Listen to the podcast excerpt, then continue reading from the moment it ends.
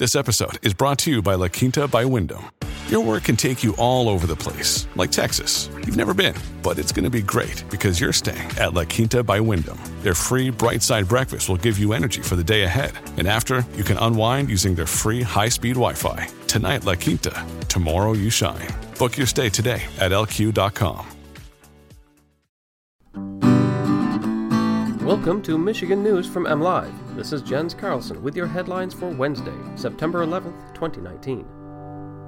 Today, a ban on signs in the Capitol could be signing off, a reaction to the sale of the Grand Hotel, and why Nestle pays so little to bottle Michigan groundwater.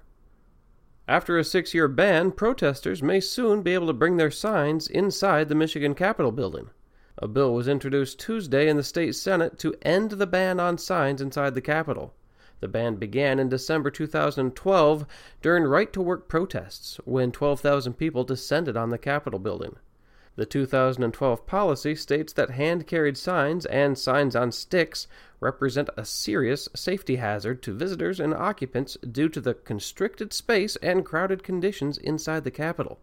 The bill to end the ban on signs was introduced on the same day a Second Amendment rally was being held at the Capitol.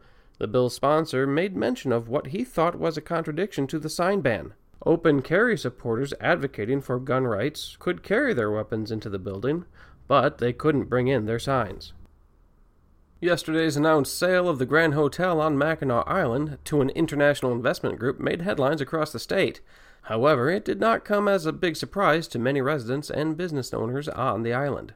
The rumors had been floating around for months. In fact, the Musser family, which had run the hotel for decades, spent considerable effort this summer quelling those rumors.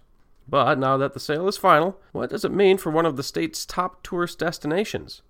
Clearly, it's too early to tell, but so far there is confidence that the Mussers chose wisely in selecting the new owners of the more than 130-year-old treasure. And the island's main players and statewide tourism officials seem excited to meet the new ownership group and work together in the future. And finally, Nestle Waters North America extracts vast amounts of Michigan groundwater every year to feed consumer demand for fresh water in convenient plastic bottles. And what does the state charge Nestle to fill all those Ice Mountain bottles with pure Michigan groundwater? Well, about $200 per facility in minor state clerical fees. Those numbers just don't add up.